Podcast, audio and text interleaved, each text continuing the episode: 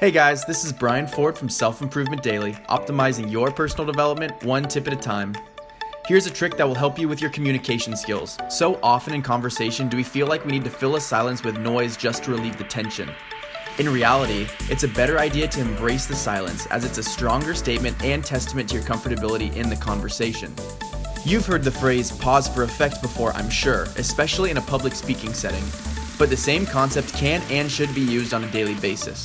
A master of this is perhaps the most influential speaker in history, Dr. Martin Luther King Jr.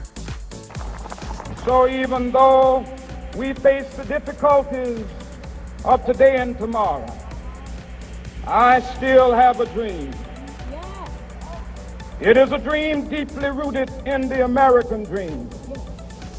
I have a dream that one day this nation will rise up and live out the true meaning of its creed. We hold these truths to be self-evident that all men are created equal. A pause in conversation does a few interesting things. For starters, it makes both people think deeply about what was just said and even draw some of their own conclusions in only seconds. Additionally, it shows that you are comfortable being vulnerable, which comes off as a clear sign of confidence. And last, it allows the speaker more time to think, which in turn makes them more eloquent and impactful with their words. So, next time you're in a conversation, embrace the silent moments and feel the empowerment. That's it for today. Thanks for listening, and tune in next time to Self Improvement Daily.